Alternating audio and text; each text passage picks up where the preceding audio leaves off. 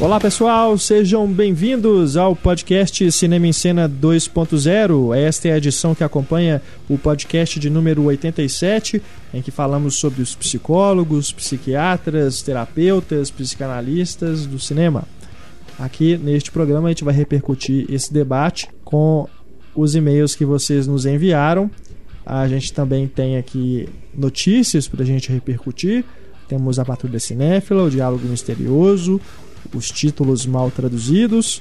Enfim, este é o podcast 2.0, começando comigo, Renato Silveira, aqui ao meu lado, Larissa Padrão e Luísa Teixeira de Paula.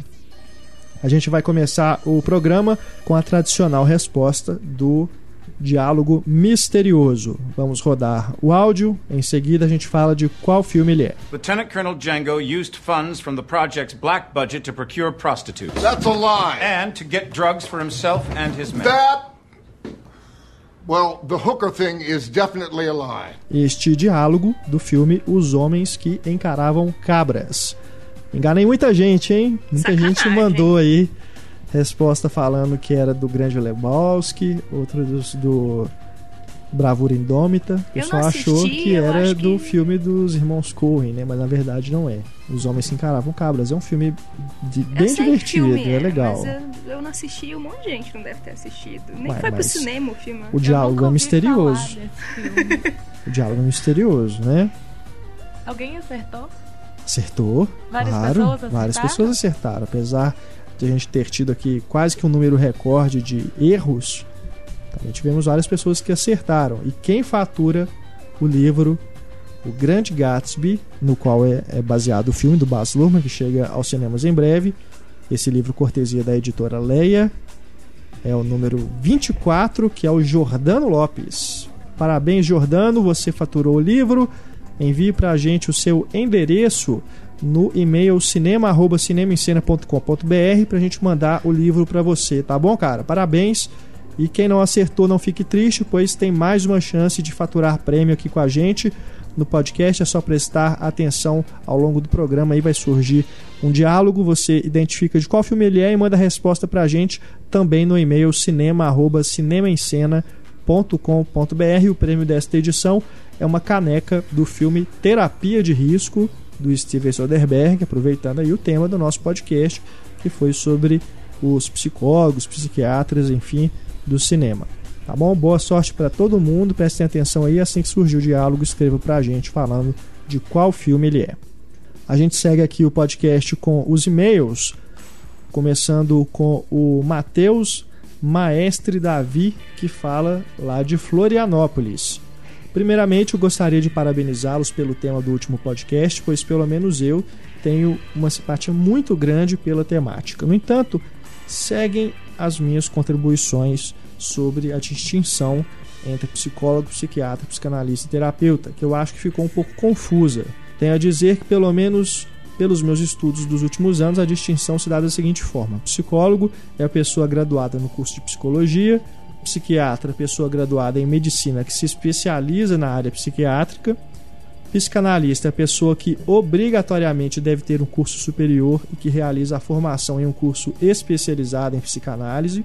Geralmente, psicanalistas são pessoas graduadas em psicologia.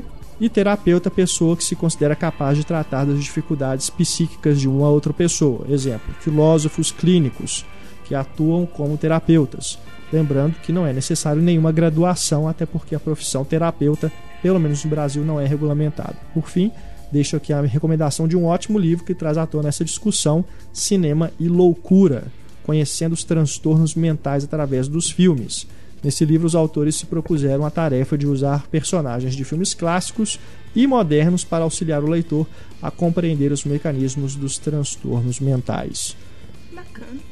Né? Bacana, eu também não conhecia esse livro, não. Bem interessante.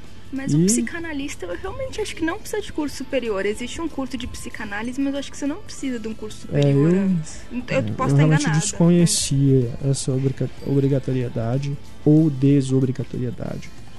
Mas de toda forma, né, tá aí mais claramente explicada aí a diferença entre eles. Valeu, cara. Muito obrigado aí pela colaboração e pela indicação do livro. a gente vai procurar aqui e fica aí também a dica para os nossos ouvintes. Agora a gente tem aqui o Rafael Rocha. Gostaria de contribuir com alguns filmes do tema que não foram citados. Divan. Neste filme, a protagonista Mercedes, interpretada pela Lília Cabral, questiona na terapia o seu casamento, a realização profissional e seu poder de sedução. A gente falou dele sim. A gente falou? falou, até o Paulo me perguntou que filme é esse. Eu lembro. É? É. Uai, eu Ó, não tô lembrando. Rafael. Nem eu tô lembrando que a gente falou dele. Mas, de toda forma, é um filme até razoável. É razoável, não é dos piores, não. É da marca Globo Filmes, né? É até, até interessante. Mas é, é descartável, de toda forma. Agora a gente tem, ele cita aqui também. A Mary Streep já atuou em pelo menos dois longas que tem terapia como tema principal. O primeiro é Terapia do Amor, em que ela vive uma psicóloga cuja paciente se apaixona pelo seu filho. A paciente, que inclusive a ama Uma Thurman. Né? Que paciente. E ele diz aqui também Um Divã para Dois, esse mais recente, né? É verdade. Ela vive uma mulher em crise no casamento que recorre à terapia de casal para melhorar a sua vida. E o, o terapeuta é o Steve Carell. É o Steve Carell. É. E o marido dela é o Tommy, Tommy Lee Jones. Jones. né? é. É, bacana. E a eu, gente falou eu terapia vi. de amor também no podcast. Esse Rafael não ouviu a gente Falamos. direito. Falamos. Eu tô, eu tô precisando fazer terapia não tô lembrando. Agora ele diz aqui também, ele lembra aqui também do mestre, o mestre, né, do Paul Thomas Anderson. O personagem do Philip Seymour Hoffman às vezes serve como uma espécie de terapeuta do personagem do Joaquin Phoenix. O, que ele, o É. método que ele propõe ali é uma espécie de É. terapia. É, de fato.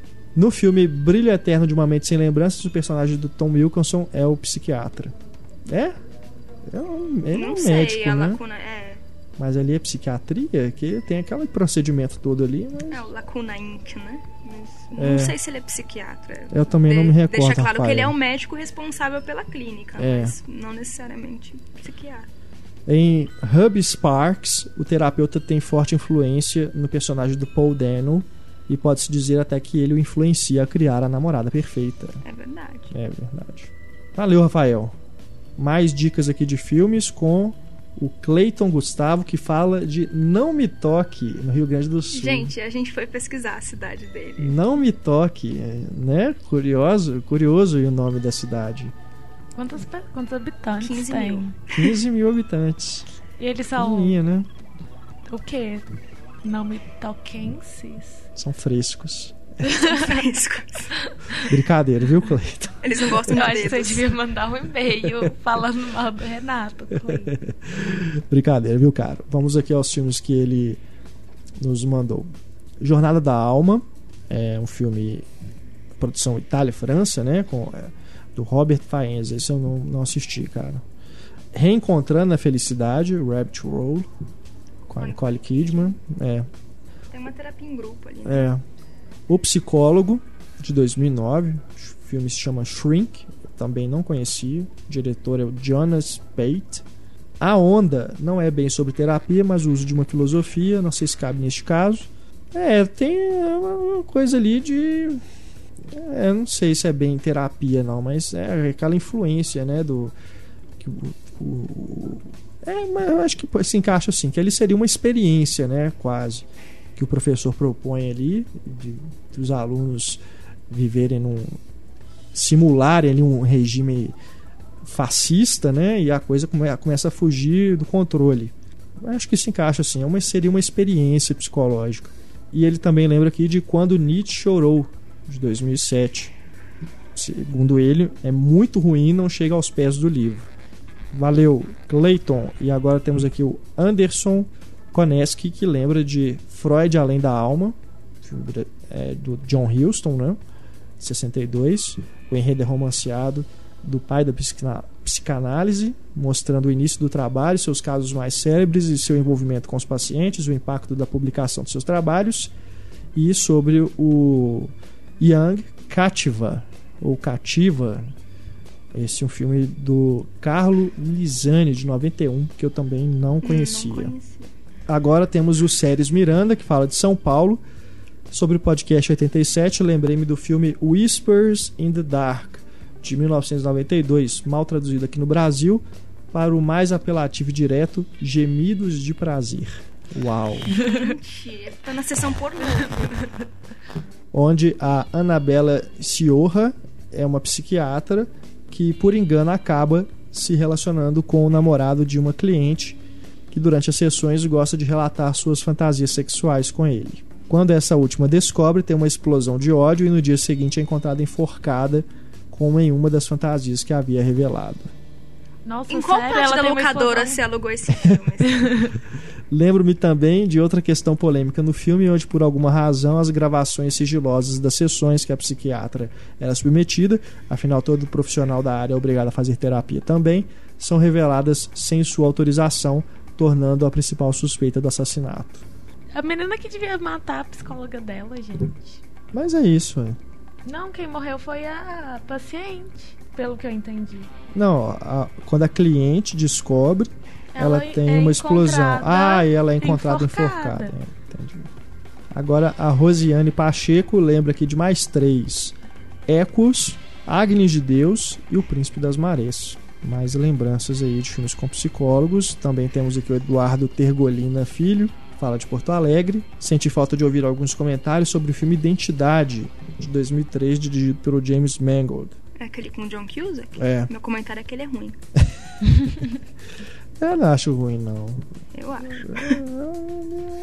Ok, não tem muitas ressalvas assim com ele não. Aí ele disse aqui, ó, muitas pessoas não gostam desse filme e o mesmo não foi um sucesso de crítica na época, mas lembro que quando eu vi, achei no mínimo interessante. Não quero comentar muito, já que é difícil comentar a história sem deixar passar spoiler, verdade.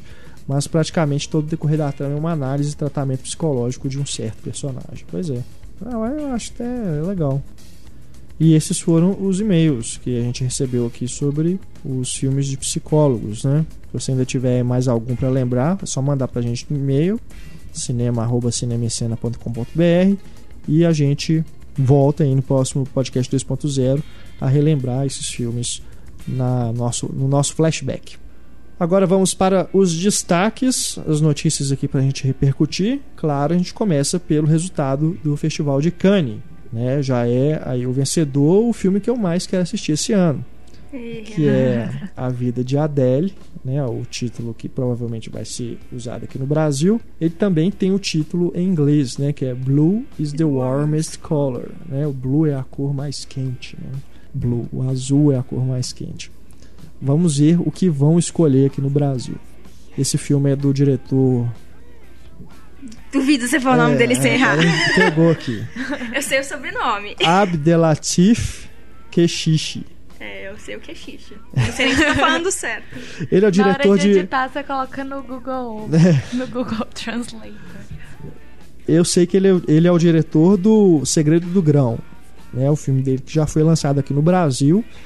E agora ele fez esse filme que né, foi a sensação lá de Cannes, unanimidade entre os críticos, super elogiado.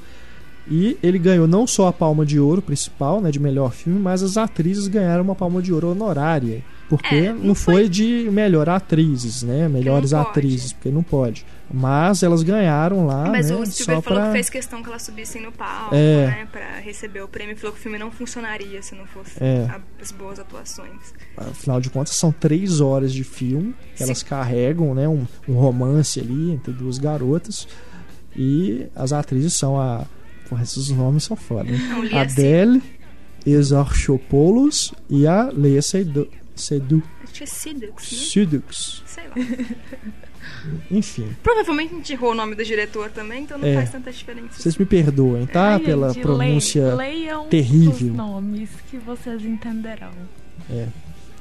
E é um. O filme é baseado numa graphic novel. É. Se eu não me engano, é o primeiro filme baseado numa graphic novel a ganhar a A palma ganhar de a palma ouro. de ouro e o primeiro filme gay também, né? O primeiro filme com uma temática gay. E é importante, né? Porque é um É. filme francês e a França tá numa super revolução. E pra todos, né, que achavam que o Spielberg, né, ia ser o, o cara, o careta, né, que ia escolher um filme de faz todo mundo chorar, aquela coisa toda. A gente Aí, não sabe, pode ser que né? a gente chore assistindo. Mas é aquilo, né, que a gente já tinha comentado aqui no podcast também, né? Não é só o Spielberg que escolheu o vencedor, né? E o júri é muito qualificado, é, né? mas tava bem Hollywood o júri esse ano, né? Angelini, Nem Nicole Kidman, é. Christopher Waltz.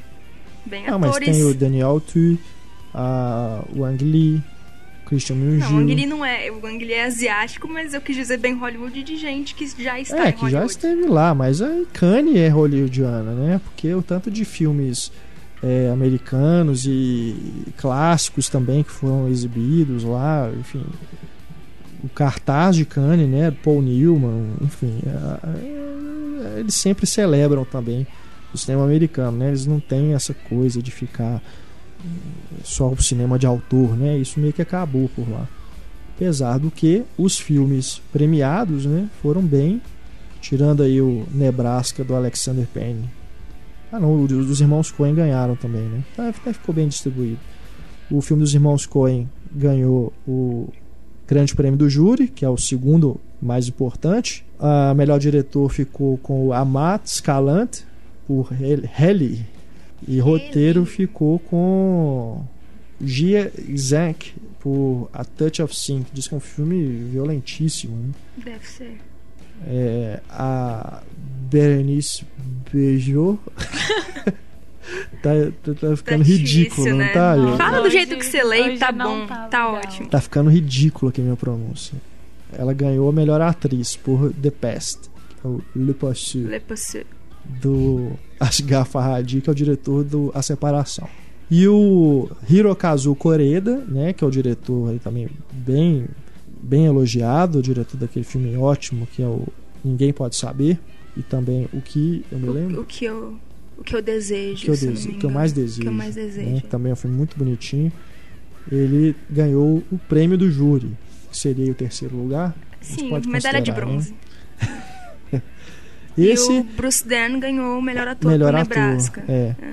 Esse, o Coreda, muita gente estava apostando nele como um, um diretor que, o, pelo trabalho dele, né, que sempre trabalha com criança e tudo, histórias mais intimistas, assim, tudo, ele poderia agradar aí ao Spielberg. E acabou que foi um dos premiados mesmo.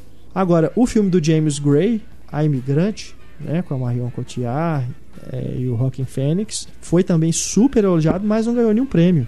Né? Nem os prêmios paralelos aí ele não, não foi premiado. Mas apesar disso, saiu de lá muito bem falado e a gente fica aí na, no aguardo para poder vê-lo nos cinemas. O A Vida Dela já tem distribuição, né? No É. Brasil vai ser da Imovision. Mas, Mas ainda não tem data. data, né? E sendo Eles que dura também- três horas, vai ser difícil achar. Lembrando que a Imovision também distribuiu o Amor, que faturou ano passado. É vice. Então a gente fica aí aguardando agora as datas desses filmes serem é lançados vice, é aqui no vice, Brasil. É. Larissa louca. Os brasileiros né, não foram premiados, mas teve uma menção honrosa ao filme, ao curta mineiro, né, o Pouco Mais de um Mês, do André Novaes.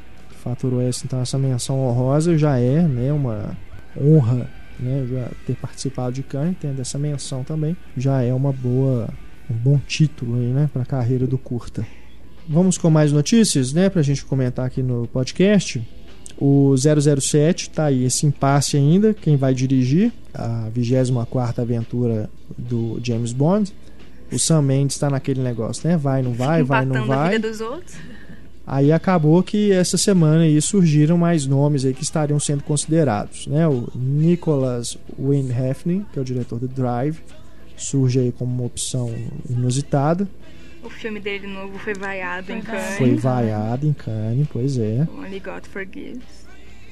Temos também o Ang Lee, que é que Seria é muito legal. Um 007 dirigido É, ainda mais seguindo aí o último, né? a- a- Super existencial. é, seria uma opção interessante mesmo. Tom Hooper. Não, né? gente, Tom não. Hooper não, né? Não. Por favor. Como é, que você, como é que o Tom Hooper dirige uma cena de ação? Ninguém vai Pois entender é. nada. Ninguém entende ele dirigindo um musical. Imagina. É, esse, nossa, esse é terrível. Que isso. O David Yates, que é o diretor dos últimos Harry Potter, Não, ele só é o diretor de Harry Potter. Ele não fez mais nada além de Harry Potter. Eu gosto de ele Harry Potter. dirigiu. Não, eu a- gosto também, mas ele não mostrou nada de Ué, ser até hoje. Ele fez a James série. Bond seja Bruxo. Ele fez a série em que é baseado o Intrigas de Estado, né? O State of Play. A minissérie britânica, ele que dirigiu. tá aí um bom projeto pra ele se provar como diretor. É, porque ele é aquele diretor ok, tipo, ele vai lá, faz o serviço e pronto, né? Não, Ele é mais. É, igual o Shane Black também, né? Tá cotado aí. Fez o Homem de Ferro, Beijos e Tiros. É um diretor que vai lá, você dá pra ele fazer o serviço e faz direito. E é isso. Não tem nada de imprimir assim muito o estilo dele, não. Ia ser muito engraçadinho o filme do Shane Black. É. Não sei se seria legal. Mas vamos ver, né? O Sam Mendes aí depois surgiu a informação de que ele ainda tá negociando, apesar de depois de antes ele ter falado que não ia fazer porque ele estava se dedicando a outros projetos. Enfim, vamos ver aí o que vai vai dar. Eu, baseado no resultado do Skyfall, eu sou bem a favor do Sam Mendes continuar. Eu também. Sam Mendes ou Ang Lee. É, é o eu Ang Lee. O Heitor que não pode, né? O Heitor que quer o Ang Lee no. Liga da Justiça, então ele não ia querer ver ele dirigindo 007. Mas, sei lá, 007 deve ser filmado antes, né? Não, se bem que dá pra dizer 2016, né? Não, eles já estão querendo lançamento em 2014, né? Não, 2016. É? Acho que é 2016. Não, 2014 tá muito em cima da hora pra você filmar um Ué, se começar a fazer agora, dá tempo. O roteiro já foi concluído, saiu hoje. Sei lá. Eu tinha lido. Começar a filmar agora em setembro, dá tempo. Ah, Eles costumam filme de lançar- ação dura bastante as filmagens. né? Não, mas mesmo assim, se começar a filmar agora, filmar no segundo semestre, faz a pós-produção no primeiro semestre de 2014 e lança em novembro. Eles costumam lançar em outubro, novembro, né? É, pode ser. quem sabe. Mas eu acho que vai ficar pra depois também. Eu acho que eles vão correr com isso não. Mais notícia aqui, a, está saindo aí, está sendo planejado ainda um filme sobre a vida da Hillary Clinton. E surgiram aí várias atrizes cotadas para o papel da ex-primeira dama dos Estados Unidos. Entre os nomes aí, Scarlett Johansson, a Jessica Chastain e a Reese Witherspoon. Olha, não. Jessica Chastain é a melhor atriz das três. É. Mas sem ela não dúvida. parece. Mas ela não tem nada a ver com a, com a Não Hillary parece, Clinton. é. Scarlett Johansson não é uma boa atriz. E Mas eu acho que ela pode ficar parecida. A questão é, a Hillary Clinton não é gostosa. O que eles vão colocar a Scarlett Johansson pra fazer? Né? Pra quê? Nossa, gente. A Reese Witherspoon- Não, não, não, né? Deu de Reese Witherspoon já. não, chega. chega, chega. Alguém né? esquece que essa mulher existe, então mantenha ela na Bota prisão. ela na cadeia pra sempre. Vocês viram o vídeo dela sendo presa? Aquilo Vi, é eu não achei que ela foi engraçado. barraqueira, que nem falaram. Ela tá reivindicando os direitos dela, só Ah, mas isso. foi Ah, mas ela falou, mas pelo amor tipo de Deus, assim, né? Quem sou eu? E blá, É. blá, Você sabe já quem está é- falando? Aquela velha história, né? Você sabe meu nome? Falando com o policial. Agora o mais engraçado é o marido dela tava zoando com o policial. Eles rindo da situação e a Reese Witherspoon toda lá, né? Estou. Não é que é que ela falou? Você, você não precisa ler meus direitos? É. Ai, meu Deus. Louca. Vamos ver então quem vai interpretar Hillary Clinton. Eu quero saber quem vai interpretar a Mônica Levinsky. Nossa, mas é sobre a vida da Hillary Clinton Mas tem que ter. politicamente, Tem que ter. não como... Tem, não. Eu não assisto, se não tiver a Mônica Nossa, Levinsky. todo mundo gosta só das... Os barracos. Lógico. Outro projeto que tá ainda escolhendo atores, né? Que é a adaptação do Agente da Uncle. Saiu Tom Cruise, alegando aí que quer se dedicar ao outro projeto de agente secreto dele, que é o Missão Impossível. E entra aí agora a possibilidade do Henry Cavill, o Superman. Vai ter muita gente assistindo só pelo corpinho. Deus. Agora, o, o Heitor eu sei que vai assistir. Só por causa do Henry Cavill. Eu também acho. né? Mas de qualquer forma, já é um bom indicativo de que ele fez bem o Superman. Né? Já sendo cotado assim para um outro projeto grande. Porque o Brandon Routh, que fez o Superman Retorno, ninguém falava dele, Não, nem antes nem é. depois. Quem é ele? Ele deve ter virado Né? advogado, alguma coisa assim. Só fez filme bomba aí depois do Superman. Até porque o Superman é um filme bomba, o dele. Então, né, fica aí a, a promessa aí de que o Henry Cavill fez realmente um trabalho bacana. Pelo menos pelos trailers ele convence, né? Como E ele tem Superman. cara de galã, assim, Tem, de tem. americano, É. Nossa, gente, vocês já viram ele em Os Tudors? Ele é muito galã e muito... É, vocês viram aquele filme do Woody Allen, né? Tudo pode dar certo, É, né? aham. Que ele é o, Ah, mas também o é o papel cara dele é né? que toma a menina, né? Do, Juro que eu não Do sei protagonista. quem é ele nesse filme. Ele, ele, co- ele começa a namorar Ivan Rachel Wood. Ah, é, Ah, Rachel, tá. depois que ela termina com o velho. É a mãe dela que empurra, né? É. ele pra cima da menina. E ele fez também o Imortais, né? Que ele é um, um herói também, né? Musculoso e tudo, aquela coisa, né? Aí que foi o papel que eu acredito que deve ter convencido os, os produtores do Homem de Aço a escalá-lo. Porque ele, não sei se vocês lembram, mas desde o Superman Retorno ele já era um nome cotado para fazer Não, não lembro. o Superman Retorno, né? Mas acabaram escolhendo o Brandon Ralph. Agora ele foi novamente aí chamado e ficou com o papel. Parece que tá legal. Tomara que seja um Superman memorável. Embora eu acredite que não vai ser tanto quanto o do Christopher Reeve, até por, pela razão da memória afetiva né, que a gente tem. Mas de qualquer forma, parece que o Superman tá ficando bacana, né? Cada spot de TV que sai, as imagens e tudo, dá mais vontade de ver. Ainda aqui na seara dos super-heróis, uma notícia aí do John C. Reilly no Guardiões da Galáxia. Seria um tipo um agente da É, Shield, tipo o né? Agente Coulson do, do Guardiões da Galáxia. É. John C. Reilly eu gosto muito dele. Eu também adoro ele. Acho ele Ótimo engraçado demais. né?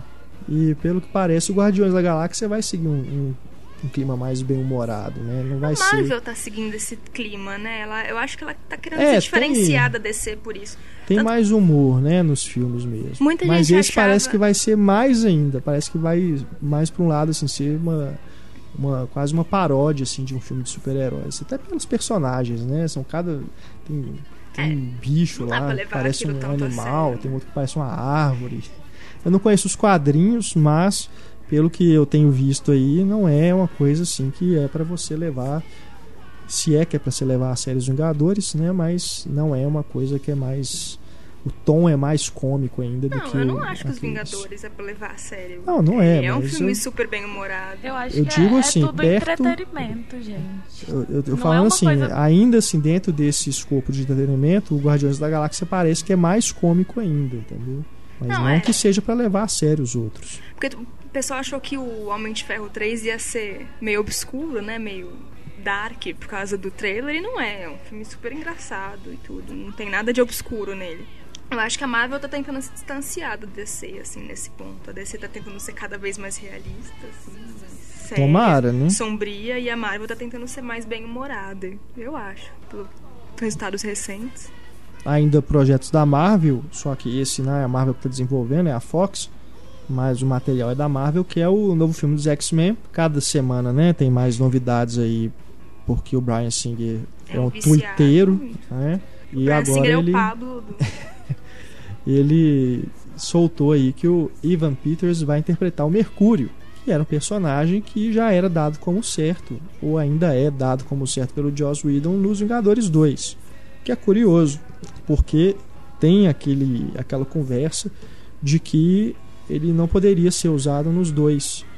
Tem que ser em um ou em outro. Então não sei o que eles vão arrumar. Por causa de direitos. É, porque os, como os X-Men são da Fox, a Marvel não pode usar nenhum X-Men. Mas eles são personagens da Marvel, dos quadrinhos Marvel. Pois é, mas os X-Men Mas o estúdio Marvel, como eles, estúdio eles de filme, venderam, a, a Marvel vendeu os direitos de todos os personagens do X-Men para Fox. Então, nos filmes que a Marvel tem desenvolvido, dentro da fase 2, fase 1 e tal, eles não podem usar nenhum dos X-Men, nem mencionar os nomes. Entendeu? E como o Mercúrio e a Feiticeira Escarlate são filhos do Magneto, ficou aí esse impasse se eles iam ser usados no X-Men ou nos Vingadores. Se eles fossem usados nos Vingadores, eles não poderiam citar que eles são filhos do Magneto. Entendeu? Mas isso perde Pois é. toda a graça. Vai surgir uma tá um impasse aí, né, de continuidade, porque se ele aparece no X-Men com o Mercúrio, como é que eles vão usar o mesmo personagem nos Vingadores? Vai Vai ver um empréstimo, eles vão emprestar o É. Homem de Ferro pros X-Men. Tipo, tá rolando uma suruba entre os estúdios.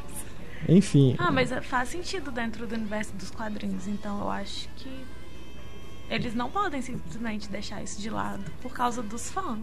Porque a maioria dos fãs que assiste filme de super-herói, eles já estão por dentro desse universo. Até porque é por isso que a Marvel tá, tipo, tendo as fases 1, 2, 3.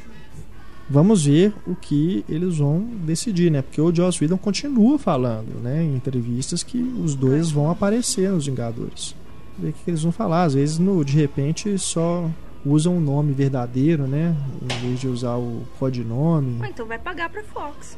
É, ver o que, que vai ser decidido. E pra gente fechar aqui, ainda dentro dos super-heróis, o Thor 2, o Thor Mundo Sombrio, perdeu o compositor, que é o Carter Burwell.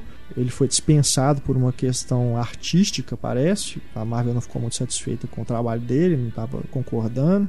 E vão anunciar ainda um outro compositor. Mas o que é mais curioso é o boato que está surgindo junto a essa notícia de que o Alan Taylor, o diretor, teria sido afastado da montagem, da pós-produção.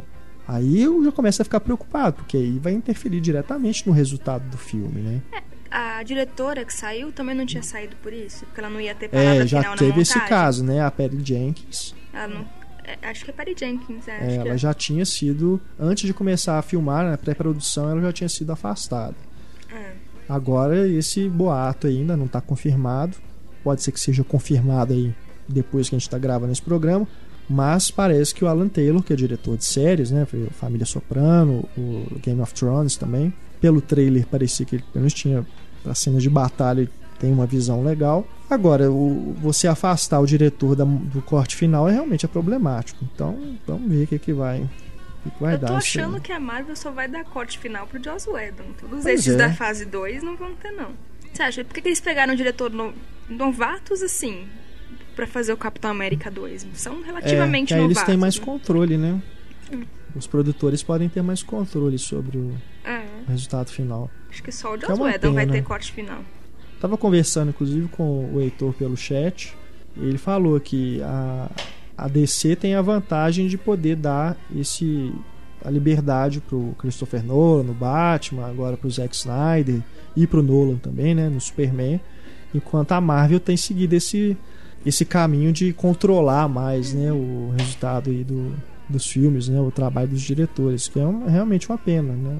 Acaba que eles querem deixar tudo dentro de um padrão vai Pode acabar engessando. res- E vai interferir com certeza no resultado final. Vai, velho. Vai. Vamos ver, né? Mas tem a ver também vai o, sair do Thor. o Kenneth Branagh. Eu nunca consigo falar o nome dele certinho. Ele deve ter tido corte final no, no primeiro Thor, porque, sei lá, ele já é um nome conhecido. Ele não ia aceitar não ter corte É. final. E o resultado, o pessoal não gostou tanto quanto esperado. Então É. talvez tenha isso, né? É, ali, ainda acho que ali também ele meio que teve que fazer concessões ali pros produtores. Ele não, não, talvez não tenha feito do jeito que ele queria, não. Tanto é que ele não aceitou voltar, né? Ele foi chamado, mas não aceitou voltar, não. Vamos para os títulos mal traduzidos da semana. Temos três aqui hoje pra gente. Larissa Padrão.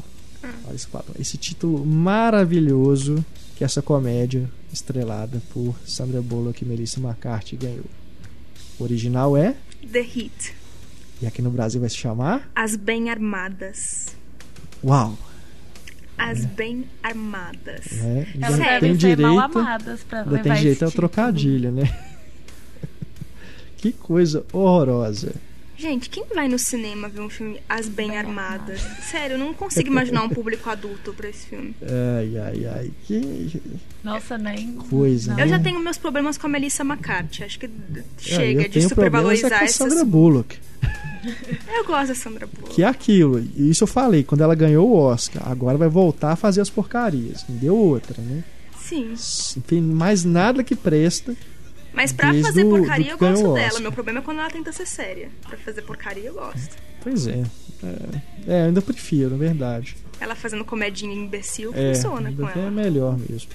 Quero ver como é que vai ser eu trabalhar com o Cuarón, né? Ah, é, tem. É mesmo, eu tô falando que só fez porcaria, fez o Gravidade. né? Mas não era a primeira escolha, né? Que fique bem claro. Mas é ela que tá lá, Pô, né? mas? Pois é, mas não foi pensado nela. É porque acho que teve umas três atrizes que recusaram. Ah, mas ainda assim você conseguia 15 outras melhores que a Pois é. O outro título aqui: The Place Beyond the Pines. Vai se chamar O lugar onde tudo termina. O Lugar Onde Tudo Termina. Esse, assim, até a pronúncia, né? O lugar onde tudo termina é até Não é, bonito, não, é um é. título bonito, mas não Ah, é a muito tradução. bonito, não. Você não acha tão bonito assim? Ah, não ia me conquistar só de você chegar no cinema. Lugar onde tudo termina. Ai, vou assistir outro. Ah, mas não tem traduzido The Place Beyond the Pines, é difícil, né? O lugar além dos pinheiros. É. Aí, é esse não assi- esse é mais. Ah, não, esse eu não assistiria. Ah, eu achei mais filosófico. Põe o forma. Ryan Gosling loiro, todo mundo vai assistir. Sei lá. E mais um aqui é o Foosball, que é a animação do Juan José Capanello, diretor do Segredo dos Seus Olhos, que no Brasil se chamará Time Show de Bola. Foosball é o Pebolim. inglês de pebolim ou totó. Time show de bola. E Show de bola esse. time show de bola. Qual o problema de Pebolim? Sério, não existe outro filme chamado Pebolim. Qual Pebolim. o problema de Pebolim? Pebolim é uma palavra feia, eu prefiro Totó. Não. Eu não assistiria um filme chamado Totó. Pois é, Pebolim, o filme. Sei Nossa, lá, Pebolim, o filme é um título feio também. horrível também, né? Não, qualquer filme que leva o subtítulo O Filme é horrível. Tipo, Obrigada por avisar, não esperava É. isso no cinema. O Rafael Rocha também nos lembrou aqui de um título recente, mal traduzido, que é o filme Warm Bodies, aquela comédia com os zumbis, né, com Nicholas Hoult e Teresa Palmer. Que aqui se chamou Meu Namorado é um Zumbi. Que não faz sentido porque é baseado num livro. E o livro se chama Sangue Quente. Pois é, Qual é o problema de chamar o filme de, De Sangue Sangue Quente? exatamente, não tem problema nenhum. Até porque as pessoas já associam com. Com um livro, exato. E eles relançaram o livro com esse nome, Não Meu Namorado é um Zumbi, porque Não tem sei. isso também, Não me né? interessa. Eu nem vi o filme, nem li o livro. Eles costumam mudar depois pra ligar o, o livro ao filme. É isso. Se você tiver aí mais sugestões de títulos mal traduzidos, é só enviar pra gente o e-mail no cinema@cinemaencena.com.br. Patrulha Cinéfila. Temos hoje aqui a mensagem do João Luiz, que fala lá é, de Belfort Roxo, no Rio de Janeiro. Ele faz aqui uma reclamação sobre a forma de pagamento do Cine Araújo. Toda vez que eu ouço Belfort Roxo, eu imagino o lutador ficando bravo. Nossa, Larissa. Vocês não imaginam ele roxo de raiva? Meu Deus. Vamos aqui à reclamação do João. No município onde moro não existe sala de cinema, muito menos um shopping, mas nada que dois ônibus e quase uma hora e meia de viagem não resolvesse. Mas foi então que em 2008 o Caxias Shopping teve a sua inauguração e eu passei a precisar apenas de um ônibus e 30 minutos de viagem para estar dentro de uma sala de cinema bem estruturada e de qualidade. Só que no final de 2012, entre outubro ou novembro, não tenho certeza, cartazes espalhados pelo espaço do cinema informavam que a partir daquele momento não estavam mais aceitando nenhum tipo de pagamento feito por cartão de débito ou crédito de qualquer bandeira existente, somente dinheiro. Nem preciso dizer que para qualquer funcionário ou gerente para quem fosse a pergunta por que disso, a resposta nunca tenha vindo. Hoje eu prefiro pegar os dois ônibus e fazer a viagem de quase uma hora para assistir a um filme do que me render a essa imposição sem sentido da rede em questão. Né, o cinema da rede Cine Araújo lá no Caxias Shopping. É, É de Janeiro as realmente pessoas estranho, são um pouco né? assaltadas, né? Tal. Se andar com dinheiro no bolso. É realmente estranho o porque cinema não aceitar cartão. Qual é o problema em aceitar nenhum. cartão? Não, eu, eu- até acontece de vez em quando aquelas maquininhas é problema, né? É. Aquelas maquininhas são os ódios dos estabelecimentos. Mas, há, sei lá, seis meses a máquina tá dando problema, tipo, liga pro Visa e liga pra Cielo. É, uma coisa temporária você ainda entende, né? Agora, você não aceitar nunca mais o Cartão. cartão, ainda mais hoje em dia, as pessoas têm andado cada vez menos, Não, né? faz Com dinheiro. sentido.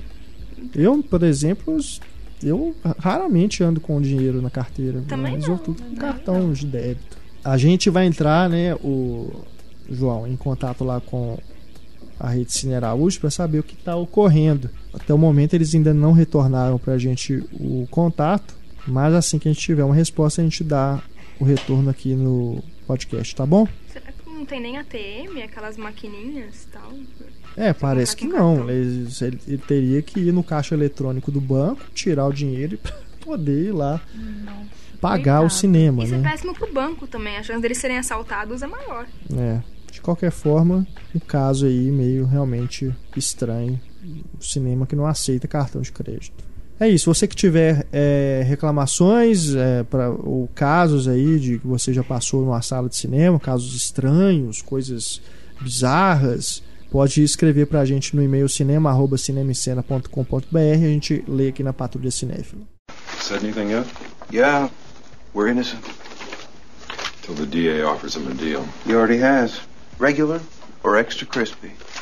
He was either referring to fried chicken or the electric chair. Vamos para o nosso flashback com mais e-mails dos nossos ouvintes. O Emerson Pires, lá de São Paulo, fala aqui, ó. Acabei de ouvir o podcast 86 2.0 e, como sempre, um primor de qualidade e informação. Porém, há dois podcasts eu espero vocês comentarem sobre o lançamento do trailer do filme August Osage County, com a Julia Roberts, com a Julia Roberts, a Mary Streep e um respeitável elenco de apoio. O filme promete demais e vocês praticamente ignoraram. Algum problema com o filme? O trailer do Gra Gravidade foi lançado um dia depois e vocês comentaram. Eu tô muito mais ansiosa com gravidade do que com esse filme, desculpa. Não é um problema com o filme, mas. É, não é problema, até porque a gente não viu o filme, né? Não tem como a gente saber. Mas eu tô apostando numa comédia dramalhão Mas caça-níquel Oscar. pelo trailer, Não, pelo elenco. Você coloca Julia Roberts e Mary Streep no mesmo elenco, sei lá, pra mim isso já cheira caça-níquel Oscar de saída. É, Ainda é drama, família disfuncional, gente com câncer. Tem, tem todos os elementos de Oscar ali. é, eu realmente não sei o que esperar. Não. É, o Mas- trailer não mostra nada demais. Parece que vai ser tipo um drama meio humor negro, assim. Não dá pra saber muita coisa ainda. É legal, são- o elenco realmente é. Uau! É, O que parece pra mim que não é uma história original. É uma Assim, peça. Não né? é uma coisa que, sabe, meu Deus, vai revolucionar. É. Não, parece. é, parece isso, assim, isca. O filme é, é isca. Mas eu acho que até achei a história interessante, é baseado numa peça e tudo. Mas, sim, a gente tem vários exemplos de elencos maravilhosos que fizeram filme ruim. Então, só o elenco não garante o filme, né? Agora a gente tem aqui o Carlos César Dias Oliveira. Galera do Cinema em Cena, manda esse e-mail apenas para divulgar uma curiosidade. O ator Russell Crowe, tão criticado pelo seu Javert de Os Miseráveis, organizou uma reunião de amigos músicos no fim do ano passado e foi um dos vocalistas, dando palhinha até mesmo de músicas do filme, com seu parceiro no elenco, Hugh Jackman. Ele mandou o vídeo aqui, tem mesmo o Russell Crowe cantando Folsom Prison Blues. Ai, achei divertido. Vou Ah. ver por curiosidade. O vídeo tá aí, vocês Ele devia estar avaliem. bêbado. Mas Acho é que o seu melhor. Crow vive bêbado. O cara tá num show, né? Uma reunião de amigos, o cara até se solta mais, né? Pode Ai, até ficar gente. melhor. Agora, nos Miseráveis, independente dele fazer show de música aqui, pelo amor de Deus. Não, aquilo é ruim demais. Aquilo é muito ruim. De- Deve ter sido uma reunião de karaokê, gente. Pensa. Pois karaokê é. até eu canto em karaokê. Agora temos aqui a volta do Lobo. Ai, Lobo, eu adoro você. Quem é você? Ele disse que o meu nome é mesmo Lobo, César Lobo. Mas todo mundo me conhece como Lobo mesmo. Então é por isso que ele Prazer, nem César colocou Lobo. o nome completo dele naquele e-mail, né? Que a gente leu uns podcasts aí pra trás. Ele escreveu pra gente pra comentar sobre o podcast do Robert Zemeckis. Acho que a escolha das músicas no filme O Voo é fundamental. A entrada do John Goodman é impactante ao som de Sympathy for the Devil dos Rolling Stones. Em alguns poucos segundos, o Zemeckis passa a ideia da personalidade do personagem, cria empatia com o cara. Ele junta dois ícones, a música, o John Goodman, para que nós combinemos ambos na nossa cabeça. Assim, sem nos darmos conta, já sacamos que aquele cara não é flor que se cheire, mas é um cara legal mesmo antes dele abrir a boca. Sensacional, verdade. Verdade. O, o uso das é músicas no filme é muito filme. bacana. Mesmo, ele. Agora aqui o Diego Lopes, ainda também sobre o podcast do Zemex.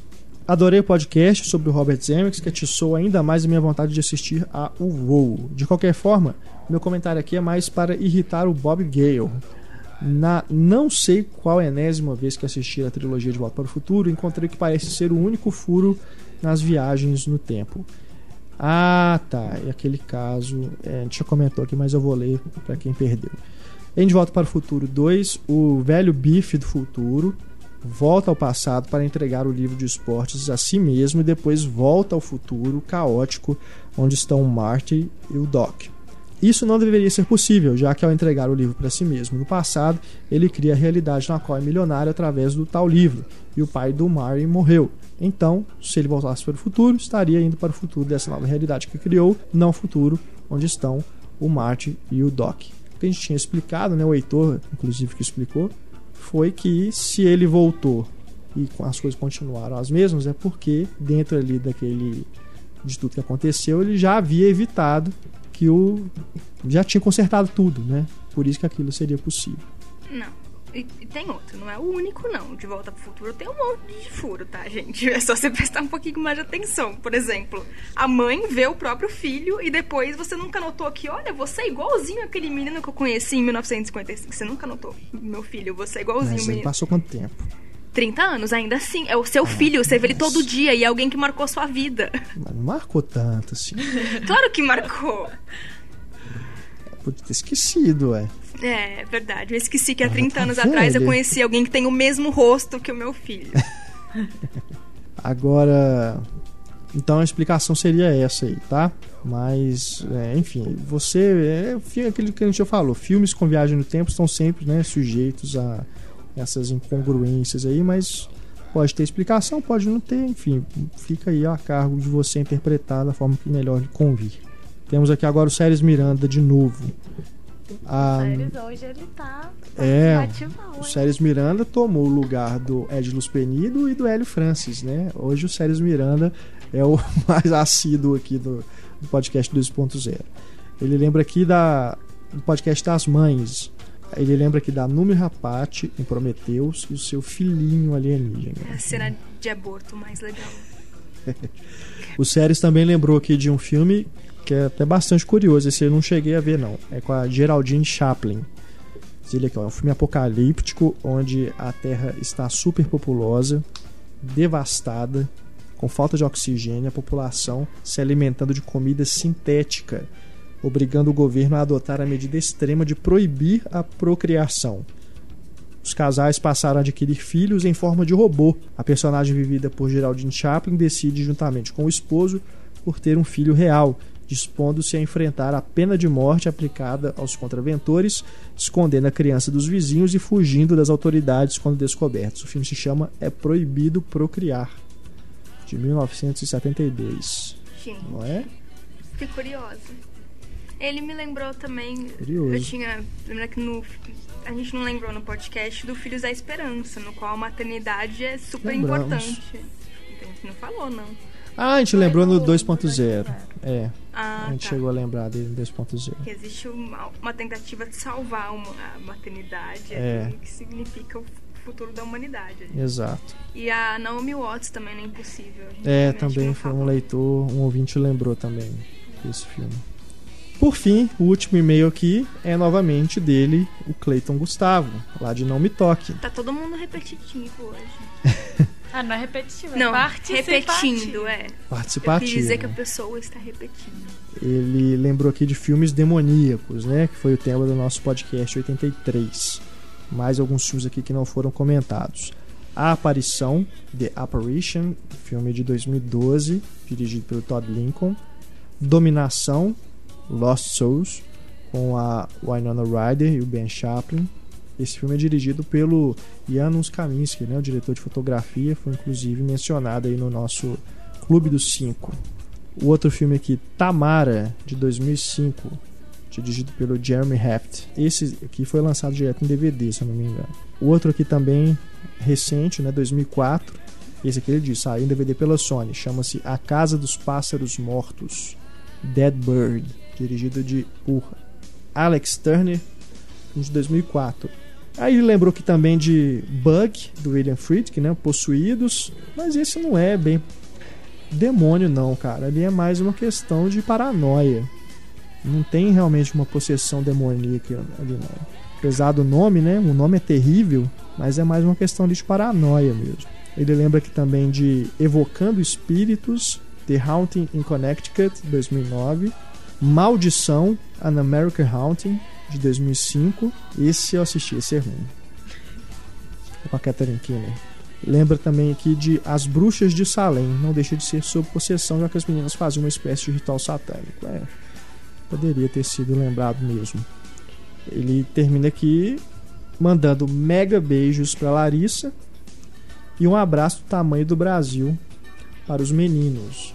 No caso, eu, Heitor e o Marcelo, né, que participou do podcast. Tá, obrigada. Mega beijo, acho que ele merece um mega obrigado. Larissa. Mega obrigada. pra toda a cidade de Não Me Toque. Para os 15 mil habitantes Exatamente. de Não Me Toque. E é isso, vamos encerrando o nosso podcast 2.0 e antes de irmos embora eu tenho que dar a triste notícia de que este é o último podcast da Larissa. A Larissa está deixando a equipe do Cinema em Cena, vai seguir aí um novo caminho profissional. Estamos todos tristes. Estamos tristes, né, por perdermos falta. uma pessoa que está conosco aqui desde o programa inicial, apesar dela não ter participado primeiro, né, Larissa? Eu participei ouvindo. Participou eu estava ouvinte. sentada ouvindo. Mas no segundo ela já estava Isso. aqui falando com a gente e desde então, né, nos acompanhou aí até essa jornada. Estamos no podcast 88 essa semana. Enfim, Larissa Padrão, suas últimas palavras Ai, que Não, horror, ela não vai Renato. morrer não, Renato. para os nossos ouvintes. Mas ela pode começar pelos ouvintes de outro jeito. Melhor esse trem. Enfim. Eu espero que seja a última participação, assim, como fixa, né? Espero voltar ainda como convidada futuramente. Se me quiserem por aqui e tal. Eu não vou falar nada. Isso significa não, né? Nossa. Mas falando. Mantenha o drama, por favor. É, mas falando sério agora, é, eu até pedi pro Renato para me despedir propriamente, porque realmente o podcast ele é muito importante, assim, em toda a minha jornada, em toda a minha carreira. O, não só o podcast, mas o cinema em cena, ele é a principal experiência que eu tenho na minha carreira, porque ele junta duas das minhas paixões, que é jornalismo e cinema. Então eu me sinto muito privilegiada por ter passado esses dois anos aqui no site como redatora, como colunista e no podcast também que foi algo completamente novo para mim.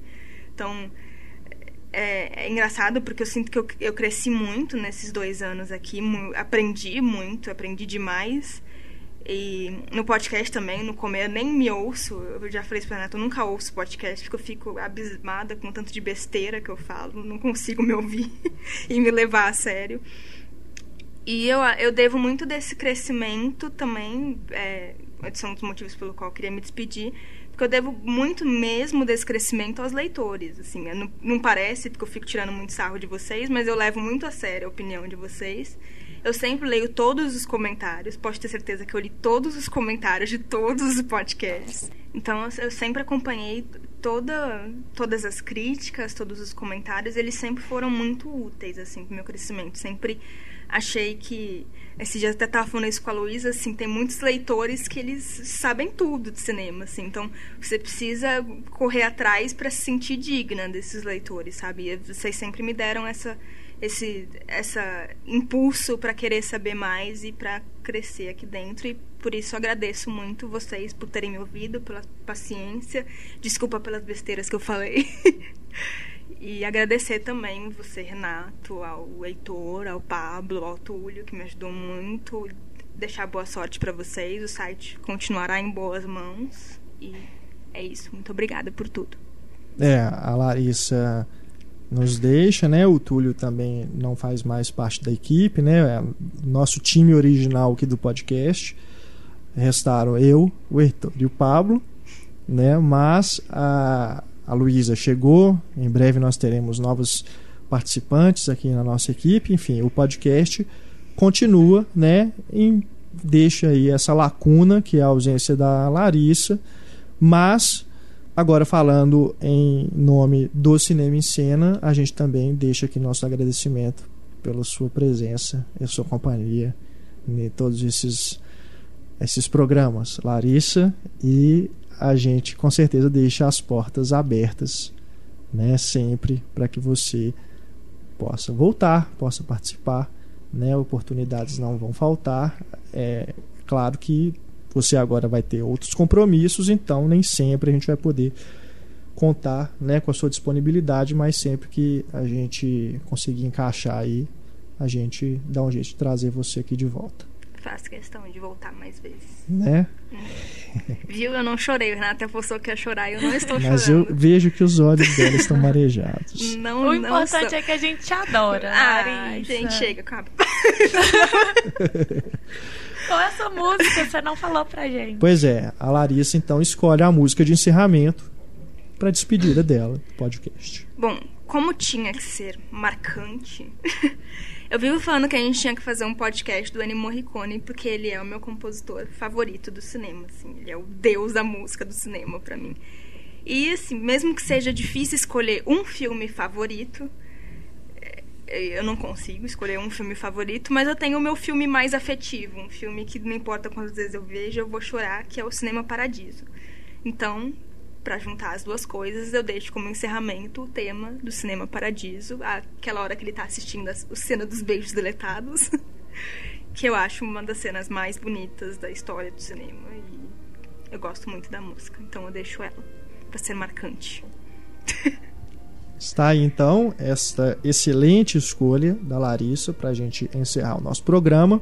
Deixamos aí os nossos e-mails. Se vocês qui- quiserem escrever para a Larissa, né? Podem escrever para o Twitter dela, mas podem mandar e-mails também que eu encaminho para ela, Isso. viu, gente? É, e a gente, lógico, lê aqui também no podcast. O nosso endereço aí é o cinema, arroba cinemaencena.com.br. Nosso Twitter é arroba cinema em cena. Nosso Facebook, facebook.com.br cinema em cena. Você pode deixar sua mensagem. No próximo programa 2.0 a gente volta e retoma aqui as discussões com a participação de vocês. Larissa, bye bye. Tá bom. Então, pra gente ir embora, já que é o último podcast da Larissa, ela se despede então e encerra aqui.